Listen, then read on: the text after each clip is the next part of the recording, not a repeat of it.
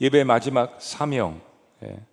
영상 보신 것처럼 예년 같으면 어, 지금 지구촌 교회는 국내 전도로 수천 명의 교인분들께서 정해진 각 지방으로 내려가셔서 도시 하나를 그냥 성령의 불로 초토화 시킬 준비를 다 끝내시고 그리고 또 아, 예수님의 사랑으로 각 해외 선교지로 나가실 준비를 하시고 선교사님들을 도울 막 그런 채비를 마음에 그냥 부푼 가슴을 안고 준비를 하셔야 될 그런 시간입니다.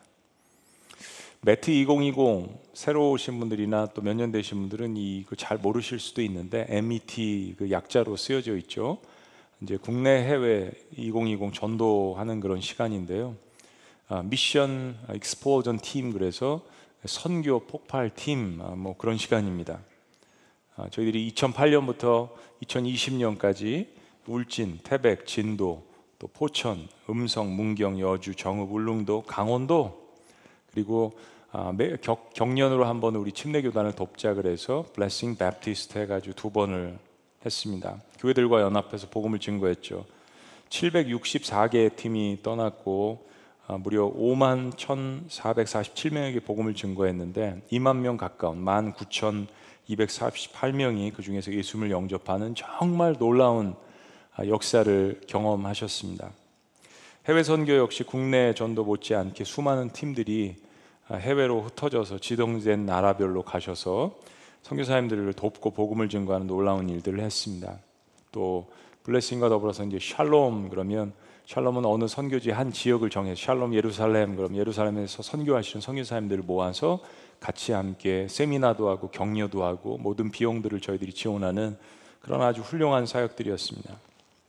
저희가 이 사역을 통해서 국내 농어촌 교회 및 미자립 교회들을 동역하고 또 해외에서는 우리 선교사님들과 함께 동역하면서 정말 땅 끝까지 이르러서 이 복음을 증거하는 지상 명령에 잘 순종해 오셨습니다.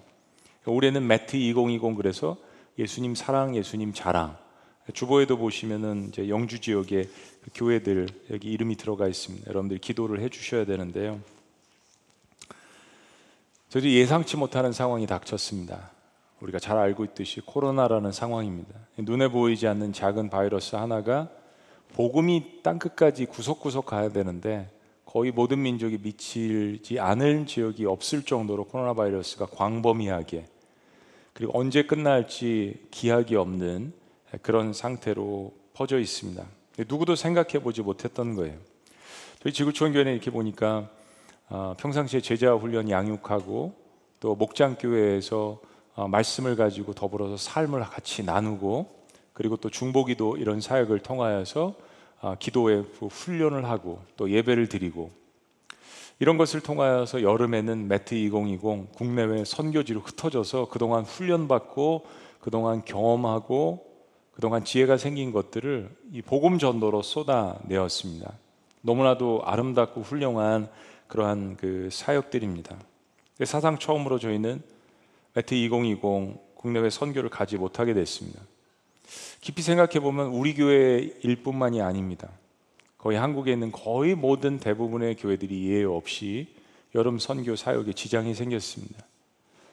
또 깊이 생각해 보면 한반도의 상황뿐만도 아닙니다. 전 세계에 있는 교회들 코로나 급속도로 전 세계에 퍼졌기 때문에 전 세계에 있는 교회 선교회, 복음 전도에 문제가 생기고 말았습니다. 하나님께서 왜 우리에게 이런 그 어려움을 주시는가라는 의구심이 들기도 합니다. 다른 건 몰라도 선교와 복음 전도 너무 중요한 것인데 왜 우리는 이런 어려움에 처해 있을까? 사실 요즘 기독교 역사와 또 성경에 나타난 복음 증거 역사들을 많이 보는데요. 기독교의 역사를 살펴보면 기독교는 사실 늘 환란과 고난과 어려움을 통과하면서 성숙해졌습니다. 어, 지구상에 존재하는 어떤 종교와 비교할 수 없을 만큼 이 기독교 특별히 이제 교회 2000년의 역사는 수많은 순교의 신앙들을 통하여서 세워졌습니다.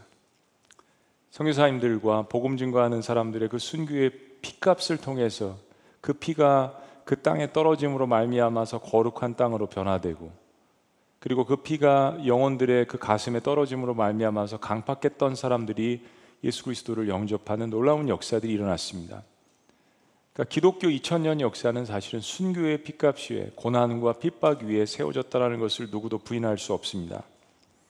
그들이 믿고 있는 예수님과 자신의 목숨을 바꿀 만큼 소중히 여긴 그 그리스도.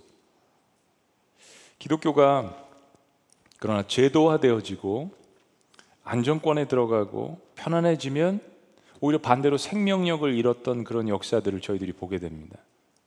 가장 높은 순간에 올라갔을 때 타락했던 그런 모습들을 보게 됩니다. 신앙생활이 매너리즘에 방법주의에 빠지면 종교화되고 예배를 드려도 감격이 없습니다. 내가 마지막으로 예배를 드리면서 눈물을 흘렸던 게 언제인가, 회개를 했던 게 언제인가 가물가물해진다면 매너리즘에 빠져 있는 것이죠. 그렇게 되면 하나님을 예배하는 것에 대해서 사모하는 마음이나 애틋해하는 마음이나 기쁨이 없어지고 신앙생활은 하나의 습관만 있는 껍데기에 불과한 것이 되어버립니다. 우리가 그렇게 변질될 때 위험에 처해 있을 때 영적으로 우리가 바닥을 칠 때 하나님이 허용하시는 변장된 축복이 하나가 있습니다. 그것이 무엇이냐면 바로 핍박이라는 것입니다. 핍박. 그런 의미에서 핍박은 다른 고난들과 좀 종류가 다릅니다. 신앙에 대한 핍박은 내가 예수를 믿는 것 때문에 외부에서부터 찾아오는 어려움을 이야기하는 것입니다. 내 신앙생활에 대한 핍박이 시작되면 내가 정말 예수님을 믿는 건가? 그리고 내가 정말 예수님을 신뢰하는가? 이 상황 가운데 그리고 내가 정말 예수님을 사랑하는가에 대한 진정성을 깊이 생각할 수밖에 없습니다. 하나님은 교회 역사를 통해서 교회가 타락하고 성도들의 신앙이 우리의 신앙이 매너리즘의 율법주의에 빠져 있을 때 이런 핍박을 통하여서 교회를 renew 다시 새롭게 하시고 revive 다시 소생케 하시는 그런 역사를 우리에게 일으켜 주셨습니다. 여러분 잘 생각해 보시면 기독교 2000년 역사상뿐만 아니라 구약의 이스라엘 백성들이 하나님을 안 시점부터 시작해서 기독교 역사상 예배는 단 한 번도 멈추어진 적이 없습니다. 다만 예배가 타락한 적은 빈번히 있었습니다. 이스라엘 백성들도 제사도 있었고 제사장도 있었고 모습은 다 있었어요. 동시에 우상 숭배를 했던 것뿐이죠. 한 번도 예배가 멈춰진 적은 없지만 예배가 타락했던 적은 빈번히 있었다는 이야기입니다. 여러분 환란과 핍박이 다가올 때 사람들은 비로소 누구에게 가서 부르짖을까? 어, 내가 무엇을 붙들어야 할까를 깊이 고민합니다. 깨닫게 됩니다. 나의 진정한 구원자는 누구인가라는 것을 깊이 생각하게 되고 그 안에서 정말 신앙을 가졌던 사람은 하나님을 다시 재발견하게 됩니다. 그래서 핍박은 교회와 성도들에게 신앙을 정화시키는 위대한 작용을 하는 것입니다. 사실 현대교회와 성도들이 비난을 받는 가장 큰 원인 중에 하나는 신앙이 게을러졌기 때문입니다. 게을러졌다는 이야기는 내가 예수님을 믿는 것 때문에 핍박을 당하는 일이 없어져서 하나님 앞에 나아가면서 울부짖을 일이 별로 없다라는 것입니다.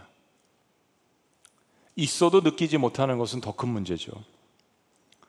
사실 예수님 믿는 것 때문에 핍박을 받아야 하는 만약에 유일한 이유, 이유가 있다면 너무도 열심히 진리의 복음을 선포하기 때문에 그리고 너무도 열정적으로 그 진리대로 살아가기 때문이어야 합니다. 만약에 유일한 핍박의 이유가 있다면요. 예루살렘에 탄생한 초대교회는 그렇게 살아가려고 신앙생활을 하면서 조금씩 핍박을 받게 되었습니다. 작고 큰 환란들이 닥쳐왔습니다. 그런 위기의 순간 때마다 초대교회는 오히려 하나님이 주시는 큰 능력으로 모든 일들을 잘 해결해 나가고 있었습니다. 우리가 잘 아는 오순절 마가의 다락방에 성령의 능력이 임재하셔서 120명의 문도들이 성령의 능력을 충만을 받았습니다. 그리고 열두 제자를 통해서 열두 사도가 세워지고 마띠아를 포함해서요. 그리고 일곱 안수 집사를 초대교회에서 선출하고 각 예수마을 공동체 우리처럼 목장 모임으로 모여서 말씀과 떡의 교제를 나누며 너무나도 기쁘고 감격스러운 시간들을 보내고 있었습니다. 자신들의 물질이 있으면 그것을 가져와서 다른 사람들의 극률함을 보고 사도들의 발 앞에 가져와서 그것을 함께 나누는 이런 그 물질의 공동 생활까지 영위한 정말 생각해 보면 예수님의 그 십자가 사건 이후에 지상 낙원이라고까지 여겨질 수 있을 만큼 우리는 사도행전 2장을 보면 그 공동체는 거의 완벽에 가까운 그런 공동체였습니다. 예배마다 성령의 충만함을 경험을 했습니다. 모두가 그 시간에 머물고 싶었습니다. 사도들이 말씀을 증거하고 기도할 때마다 병든 자가 치유되고 말씀을 전하면 그 위기당당했던 유대인 제사장 무리들도 허도한 제사장의 무리들도 굴복하고 예수를 믿었다라고 증언합니다. 정말 날마다 구원받는 백성들이 늘어가고 주변의 이웃들도 칭송을 하기 시작합니다. 그들이 확신 있게 외친 복음 그리고 그렇게 살아가는 모습이 점점 예루살렘 그리고 유다 전역에 그리스도인들의 영향력이 막강하게 나타나기 시작했습니다. 근데 딱 그 시점에 사건 하나가 크게 터졌습니다. 안수를 받은 일곱 집사님 중에 한 분인 스테반 집사님이 아주 보수적인 유대인들을 자극하는 설교를 하고 다녔습니다. 그래서 붙들려서 유대 종교 기관이면서 정치 기관인 사내들인 공회 앞에 붙들려서 세워졌습니다. 법정에 세워진 겁니다. 종교 재판을 받고 있는 중에. 그러면 누구라도 자신을 변호해야 될 텐데 자신을 변호할 생각은 안 하고 그들을 향하여서 당신들은 목이 뻣뻣한 백성입니다. 당신들은 정말 하나님 앞에 회개를 모르는 백성입니다. 할례를 받지 못한 자들입니다. 아, 유대인들한테 이거 말이 안 되죠. 할례를 받지 못한 사람들이라고 설교를 했으니까요. 그러면서 당신들은 하나님이 보내신 선지자들을 이제까지 핍박하고 죽이고 그들이 가리켰던 그분이 오시자 그분 역시 십자가에 못 박은 그러한 죄를 지은 사람들입니다라는 엄청난 설교를 했습니다. 메시아를 우리가 십자가에 못 박았습니다라는 설교를 그 보수적인 유대인들한테 했으니까 뭐 얼마나 기가 막힙니까? 또 한 가지 하나님이 도대체 성전에만 계십니까? 우리는 율법주의 신앙에서 벗어나야 합니다. 하나님은 죽은 자의 하나님이 아니시지 않습니까? 온 우주를 다스리는 하나님이 아닙니까? 여러분 즉각 회개하세요. 얼마나 자극적인 설교였는지 사람들 마음에 큰 찔림이 임했습니다. 근데 베드로의 설교를 듣고 회개하던 사람들과 달리 그들도 찔림을 받았죠. 근데 그들은 회개했는데 같은 내용의 설교입니다. 근데 스테반의 이 설교를 들은 사내들인 공회원들과 주변의 사람들은 분노하기 시작했습니다. 마음에 분노심이 일어났습니다. 여러분 하나님의 말씀을 들으면서도 하나님의 말씀으로 받지 않으면 그 자리는 어둠의 영이 차지하기 시작합니다. 영적인 원리입니다. 영적인 원리는 복음에 대해서 마음이 닫혀 있으면 말씀을 들으면서도 오히려 마음이 더 강팍하게 됩니다. 차라리 안 듣는 게 나을지도 모릅니다. 그럼 말씀을 들으면서도 그것을 거부한다면 이 마음은 더 강팍해질 수밖에 없는 것입니다. 유대인들이 그랬잖아요. 예수님 말씀 증거하실 때. 예배하면서도 그런 일이 일어나는 것은 놀라운 것이 아닙니다. 영적인 원리가 그렇기 때문입니다. 사람들은 담대하게 선포되어지는 스테반 집사의 설교를 듣고 크게 분노했습니다. 그들 마음 가운데 증오심이 일어나기 시작했습니다. 크게 소리를 지르고 귀를 막고 달려들기 시작했는데 이미 그들 손에는 돌이 들려 져 있었습니다. 그리고 그 돌을 들어서 스테반 집사님에게 던지기 시작했습니다. 여러 군중들이 한 사람을 향하여서 돌을 던지기 시작했습니다. 육신의 몸에서는 피가 흐르고 고통이 느껴졌지만 스테반 집사님은 그 순교의 순간에 그가 정말 예수님을 믿고 있었다는 것을 입증해 내기 시작합니다. 그 죽음의 순간에도 하나님의 영광을 보고 그 보좌 우편에 계신 예수님께서 서 계신 것을 바라보며 아멘 주 예수여 어서 오시옵소서라고 부활 신앙까지 죽음의 문턱에서 입증해 냅니다. 그리고 놀랍게도 너무나도 놀랍게도 마지막 순간에 고통이 극치에 이르렀을 때 자신을 향해서 증오를 바라며 자신을 죽이기 위해서 돌을 들고 자신을 치는 그 사람들을 위하여서 저들의 죄를 용서해 달라고 하나님 앞에 용서의 신앙을 입증해 냅니다. 참으로 이 스테반 집사님은 예수님을 믿는 복음 전도자였습니다. 그것을 고난 가운데 입증해 낸 거죠. 근데 문제는 지금부터입니다. 스테반 집사님이 이 순교의 사건을 통하여서 사람들은 피를 맛보았습니다. 그래서 이 핍박이 스테반 집사님에게 임하는 것이 아니라 이 일을 통하여서 주변에 예수님을 믿는 사람들에게도 핍박이 퍼지기 시작했습니다. 특히 사도행전 7장 58절에 보시면 사람들이 돌을 들어서 스테반을 아, 향하여서 죽일 때 그들의 옷을 벗어놓았는데 사울이라는 청년이 그 앞에 있었습니다. 그 일의 주동자였고 그 일의 증인이었던 사울이라는 청년, 열심 당원이었습니다. 가마리라는 율법사 밑에서 당대 최고의 율법사 밑에서 법을 배우고 종교를 배우고 율법을 배우고 바리새인 중에 바리새인이라고 본인도 고백하듯이 아주 그런 그 유대교로 율법으로 똘똘 뭉쳐진 이 사람이 사울이 스테반의 죽임을 마땅히 여겼다라고 성경은 기록합니다. 이런 잔인한 일을 보고도 옳고 그름의 문제를 떠나서 이런 잔인한 일을 보고도 하나님께 대해서 열심히 있다라고 자신은 이야기하면서 이를 마땅하게 이겼다라고 이야기합니다. 사울이 예수님 믿는 사람들을 잡아 가두고 죽이는 이 핍박의 주동자의 역할을 하면서 이 스테반 집사님의 한 번의 설교로 말미암아서 예루살렘에는 큰 핍박이 일어납니다. 성도들은 흩어지기 시작했습니다. 여러분 생각했을 거 아니에요? 왜 그런 자극적인 설교를 해서 좀 기다렸다가 하지 우리가 좀 더 영향력을 얻고 우리가 좀 더 힘을 얻고 아예 이 기독교가 이 예수 그리스도의 기독교가 유대교를 완전히 다 장악할 때까지 좀 기다리지 이제 막 영향력이 커지고 있는 시점에서 왜 그런 설교를 해서 우리들에게 이런 비극이 닥쳤을까 생각할 수 있습니다.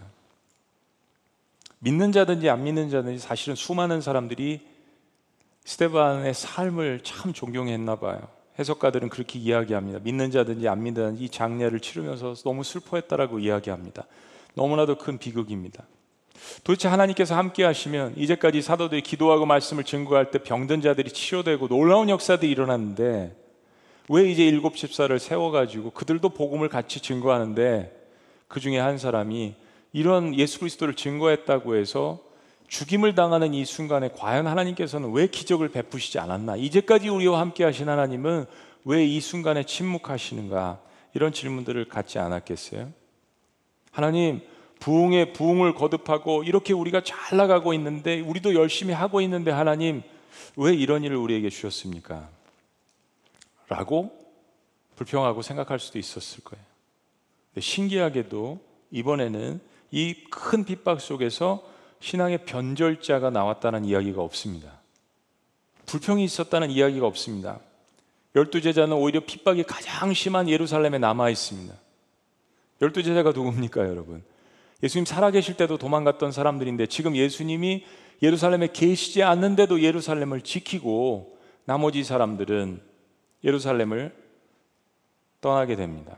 죽음의 핍박 앞에도 예루살렘을 떠나지 않습니다.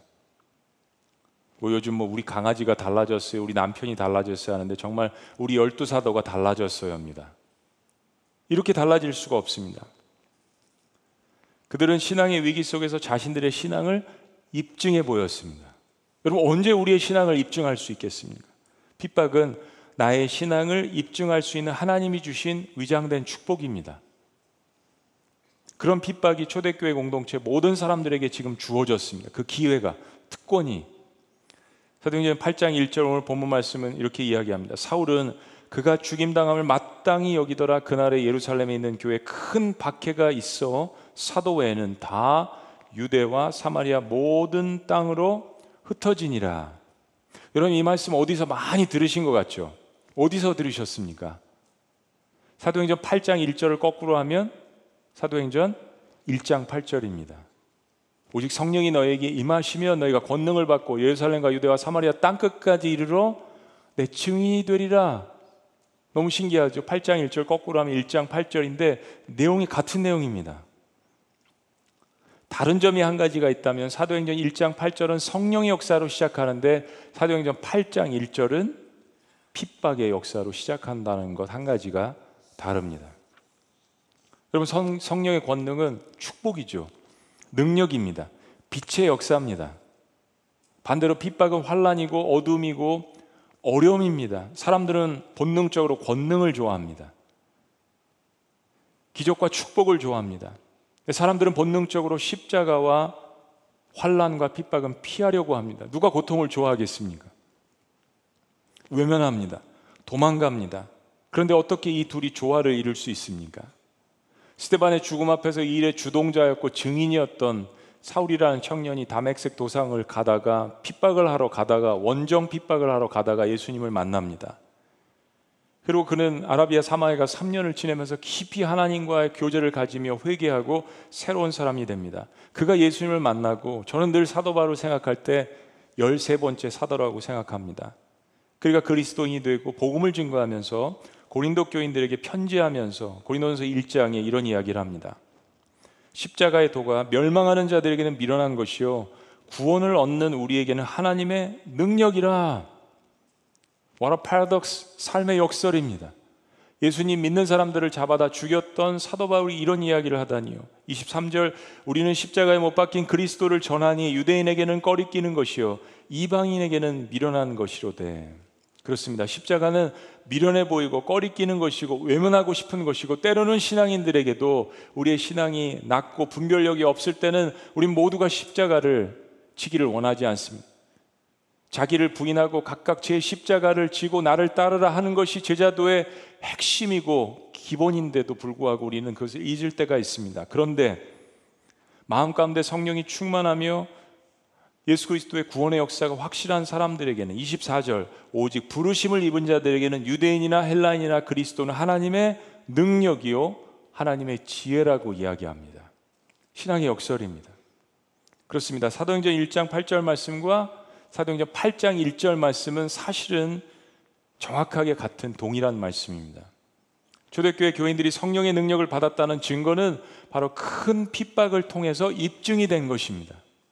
여러분 사랑은요 때로 입증이 돼야 될 필요성이 있습니다. 내가 이야기하는 사랑, 내가 좋아한다라고 이야기하는 거, 여러분 이것이 입증되는 순간들이 있습니다.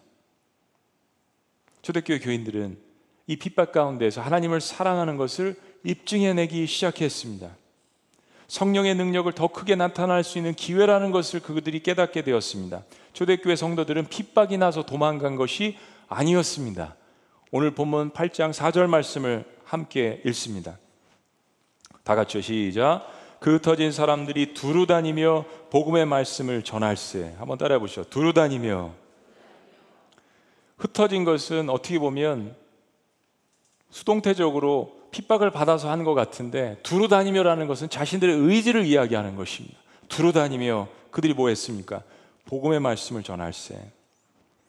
스데반의 사건으로 일어난 환란과 핍박으로 인해서 유대와 사마리아 땅 끝까지 모든 지역으로 흩어졌지만 그들이 의지를 가지고 두루 다니며 예수 그리스도의 복음을 증거했다라는 놀라운 역사, 바로 성령의 권능을 받은 사람들이라는 것을 그들이 핍박 가운데서 입증해 냅니다. 여러분 지금 시대에 얼마나 많은 사람들이 그리스도인들을 주시하고 있습니까?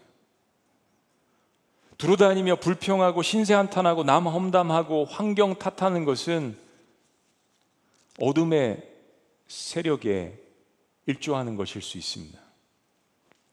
여러분 이 사건은 누가 보아도 세상적인 관점에서 보아도 우리의 관점에서 보아도 비극일 수 있습니다. 누가 보아도 불평할 수 있는 상황인데 그들은 불평하지 않았습니다. 너무 달라진 모습들입니다. 여러분 생각해 보세요. 유대교를 떠난다라는 것은 유대인들의 목숨입니다. 내가 태어난 곳 예루살렘 유대 땅 평생 살던 곳 가족과 친구들이 있는 곳 내가 자라고 몸담았던 유대교와 회당이 있는 곳 내 스테반의 일 때문에 그 한 사람의 안수 집사님의 설교 때문에 예수님 믿는다는 것 때문에 고향을 떠나야 하고 정든 친척을 떠나야 하고 유대교를 떠나야 하고 아무런 보장이 없는 낯선 곳으로 흩어질 때 그들의 마음이 어떻겠습니까? 그런데 이들 모두는 마치 이 일을 기다렸다는 듯이 두루 흩어져서 두루 다니며 예수는 그리스도라고 복음을 증거했습니다. 왜냐하면 그들에게 예수는 그리스도라고 알게 하신 성령의 능력이 있었기 때문입니다. 여러분 성령의 능력이 없으면 성령의 임재가 없으면 다 그냥 똑같은 종교 생활입니다. 오직 성령이 너에게 임하시면 여러분 이제 우리 시대에 신앙 때문에 환란과 핍박이 불어닥치고 있습니다. 그래서 우리에게는 분노도 있고요, 두려움도 있고요, 억울함도 있고요, 염려도 있습니다. 저도 그렇습니다. 여러분들과 동일합니다. 현장 예배가 제약을 많이 받고 이렇게 될 줄 알았나요? 한국에 올 때? 뭐 미국이 그렇게 될 줄 알았나요? 전도도 제약을 받으니 우리 스스로 위축됩니다. 지구촌교회 핵심인 목장 사역도 저희들이 참 순종 잘하시는 지구촌교회 성도님들 이제 좀 뭐 해보려고 6월 말에 막 해보려고 하니까 그런 일이 닥쳤어요. 그런데요, 여러분 하나님은 우리가 코로나가 끝나기만을 기다리는 신앙 자세를 원치 않으십니다.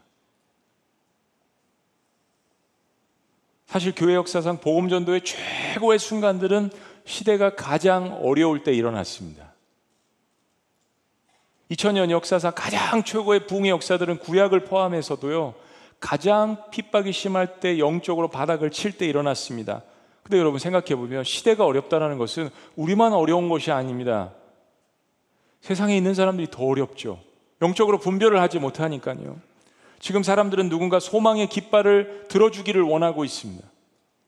그것은 단순히 정, 긍정적으로 생각해라. positive thinking. 뭐 이게 긍정적으로 생각하면 잘 된다 이런 이야기가 아닙니다. 그런 메시지가 아닙니다. 삶과 죽음, 실패와 낭망 사이에서 헤매고 있는 수많은 영혼들에게 정말로 실제적인 산 소망을 제시하는 것. 우리만 알고 있는 나를 구원하신 그분을 증거하는 것. 그런 의미에서 오늘 말씀 가운데 내가 예배자로서 예배 시리즈를 마치면서 우리의 삶에 적용해야 될 세 가지를 교훈을 말씀드립니다. 첫째 교훈은요. 예배자의 마지막 사명은 복음 전도입니다. 예배자의 마지막 사명은 복음 전도입니다.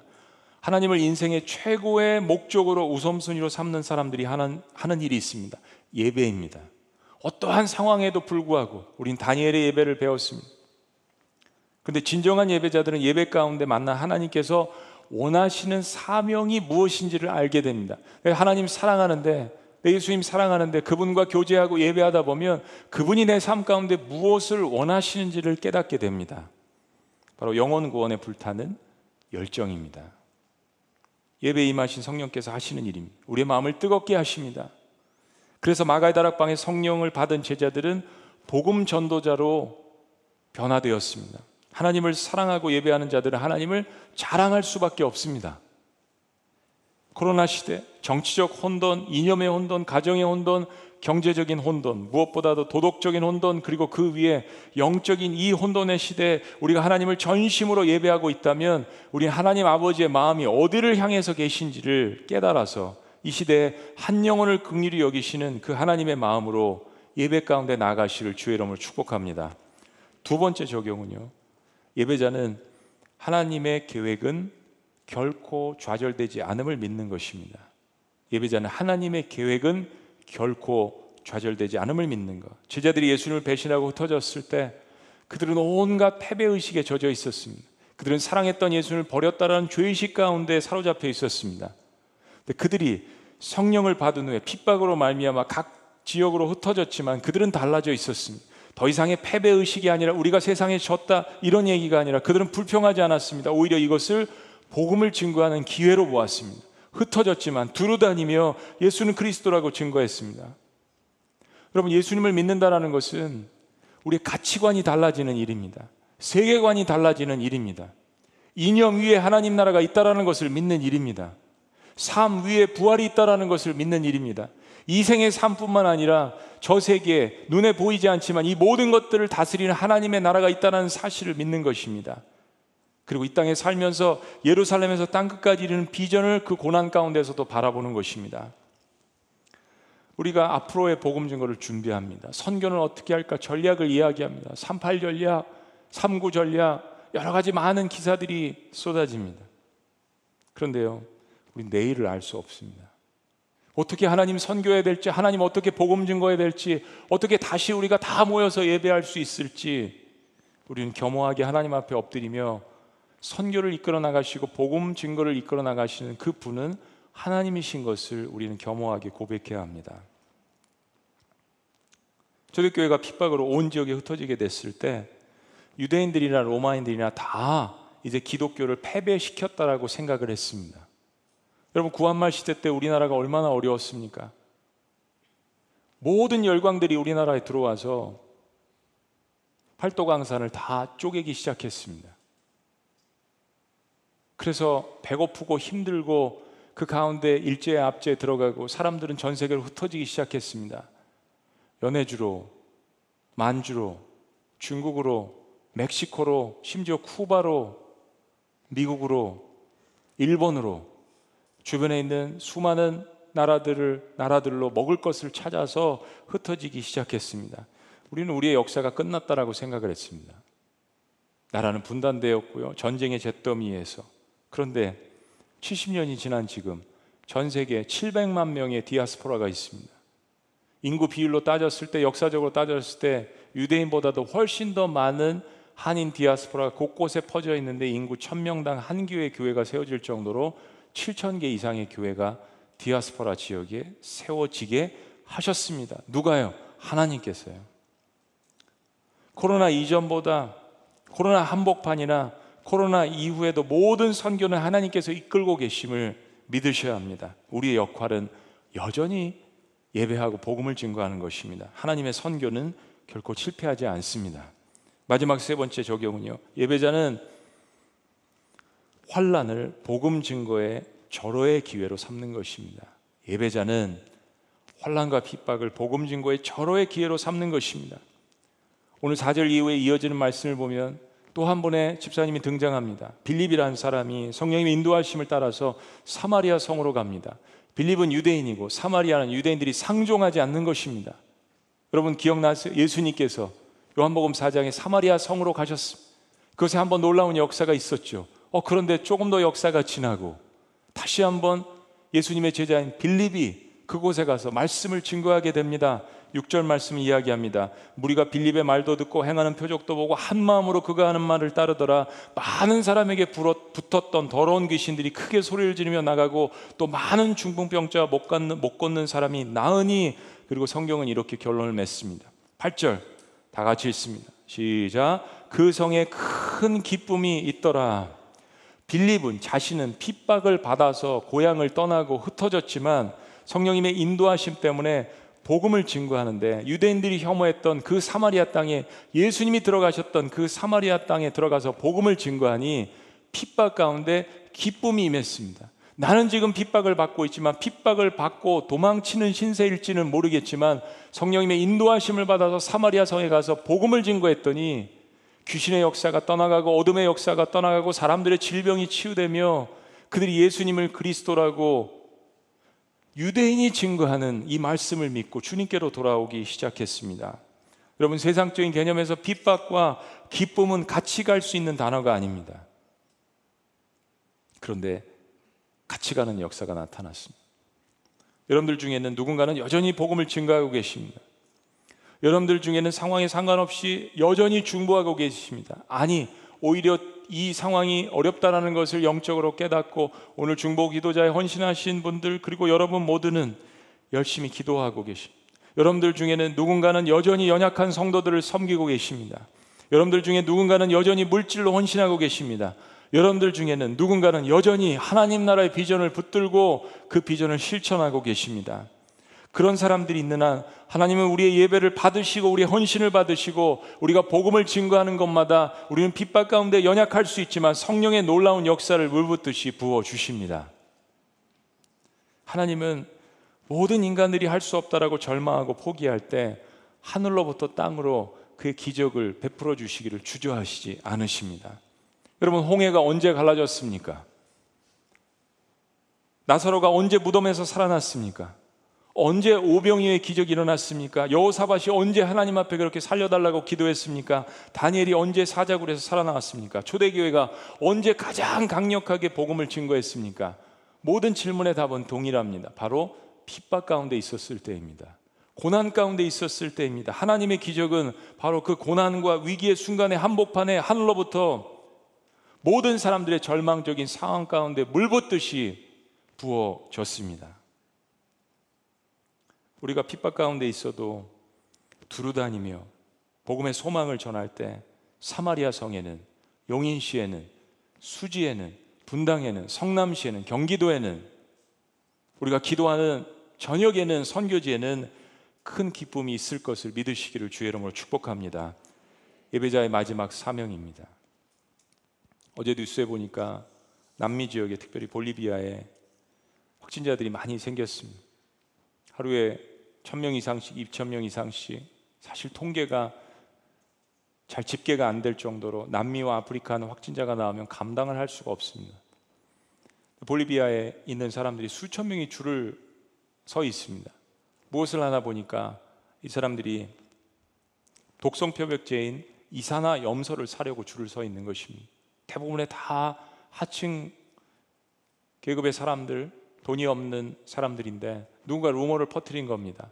이 이산화 탄소를 염소를 먹으면 독성 표백제임에도 불구하고 이것을 먹으면 몸을 정화시켜 주고 그리고 이것을 통해서 코로나 바이러스를 이길 수 있다라는 이 이야기를 했는데 사람들이 실제로 이것을 사서 먹고 있는 것이. 그럼 미국에서도 이런 일이 일어나서 사상자가 속출을 했죠. 여러분 너무나도 바보 같은 일입니다. 근데 이것을 소망으로 붙들고 있는 거예요. 인터뷰에 응한 사람들이 우리에게는 다른 대안이 없다라고 이야기합니다. 우리에게는 다른 대안이 없기 때문에 우리는 경제적으로 궁핍하고 열악한 의료시설을 가지고 있고 약품도 부족하고 그들은 누군가 퍼뜨린 이 허황된 루머이지만 이것을 사실로 믿고 이것에 한 가닥 이 소망을 붙들고 몸에 해로운 독국물을 사서 마시고 있는 것입니다. 여러분 세상에 있는 사람들은 소망이 없습니다. 무엇인가 붙들기를 원합니다. 대한민국이 방역을 잘하고 국민성이 좋고 의료진들이 열심히 수고를 하기 때문에 확진자가 줄고 있기는 하지만 여러분 우리의 마음 가운데 얼마나 불안과 염려와 근심과 내일 미래에 대한 불확실성이 우리 가운데 있습니까? 사람들이 행복해 보이십니까? 평안합니까? 아니에요. 물질은 쌓아놓고 있지만 내일 미래에 대한 염려와 고민 때문에 마음에 우울증이 있습니다. 마음에 평안이 없습니다. 누군가 깃발을 들고 흔들기를 기다리고 있습니다. 누가 해야 될까요? 여러분 그 역사를 지난 26년 동안 한복판에서 혹은 한 시간에 여러분들이 감당해 오셨습니다. 그 일을 계속해서 감당하시기를 주의 이름으로 축복합니다. 기도하시겠습니다.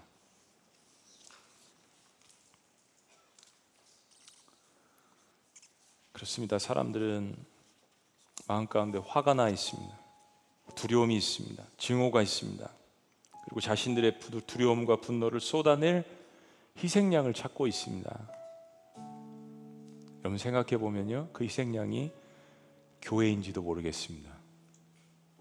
초대교회 당시에도 마찬가지였습니다. 그런데 여러분 깊이 생각해 보시면 우리 주님이 그런 희생양이셨습니다.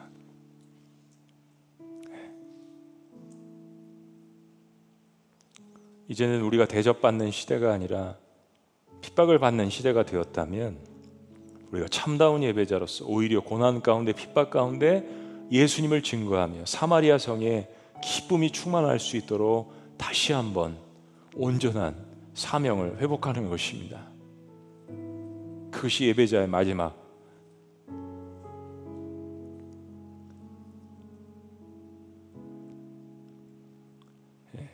사명인 것입니다.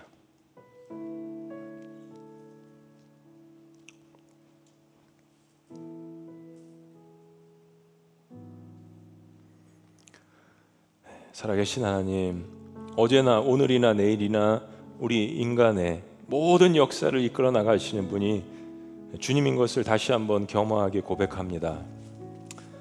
하나님, 우리가 갈 수 없지만 영지 지역을 위해서 기도합니다. 어려움과 두려움 가운데 있는 영주에 있는 어려운 미자립 교회 40교회를 주님의 품 안으로 품어 주시옵소서. 경북 지역의 침례교 90개를 주님께서 품어 주시옵소서. 다시 들어갈 수도 없고 이 땅에서 발을 동동 구르는 우리 해외 선교사님들을 주님께서 붙들어 주시옵소서. 파송 선교사님들, 협력 선교사님들 그리고 한국으로 들어오지도 못하며 그 땅을 붙들고 기도하고 복음을 증거하고 있는 하나님 우리나라가 파송한 3만여의 선교사님들을 주님께서 기억하여 주시옵소서. 주구촌 교회가 하나님 예배자로서 마지막 사명인 복음을 증거하고 중보 기도하는 이 일에 최선을 다하고 올인할 수 있도록 주여 인도하여 주시옵소서. 하나님 우리 가운데도 내일이 염려되는 분들이 있습니다. 경제적인 어려움과 영적인 어려움과 건강의 어려움을 겪는 분들이 있습니다. 세입자로서 내일 어떻게 될지 집에서 쫓겨날지 고민하는 분들이 있습니다. 일용직으로 살아가는 분들이 있습니다. 주님 저들을 기억하여 주시옵소서. 함께 초대교회 공동체처럼 하나님 아버지 십시일반하여 이를 도울 수 있도록 주여 우리에게 넉넉한 마음을 주시옵소서. 아니 우리에게 이미 십자가의 부활을 통하여서 넉넉한 구원의 은혜를 우리에게 주셨음에 이를 계속해서 감당할 수 있도록 우리의 영적인 지경을 넓혀 주시옵소서. 나도 힘들고 나도 두려움 가운데 있지만은 내가 예수 그리스도의 깃발을 들고 외칠 때 하나님께서 나의 삶의 문제들도 해결해 주시며 나의 삶의 간증들을 부어 주시옵소서. 고난 가운데 다시 일어나는 예배자 마지막 사명을 감당하는 우리가 될 수 있도록 인도하여 주시옵소서. 예수님의 이름으로 기도합니다. 아멘. 이 자리에서 다 같이 일어나셔서 우리 주신 말씀 생각하며 함께 찬양합니다. 내게 새 생명 주신 주님의 그 큰 사랑 찬양합니다. 내게 새 생명 주신 주님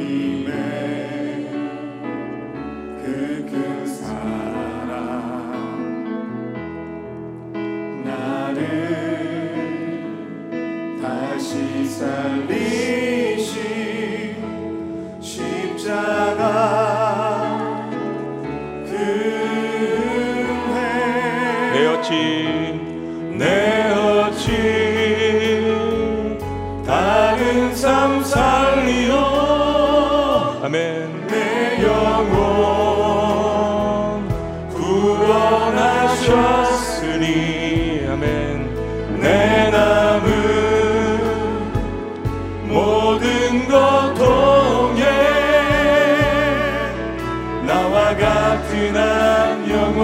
살리리 외칩니다. 한 영혼. 한 영혼 오직 그 생명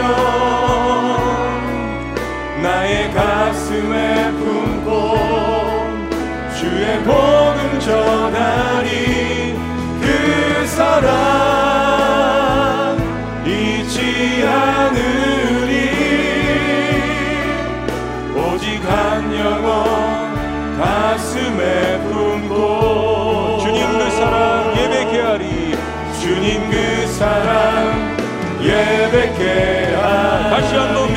고백합니다. 한 영혼. 한 영혼 오직 그 생명 나의 가슴에 품고 나의 가슴에 품고 주의 복음 전하리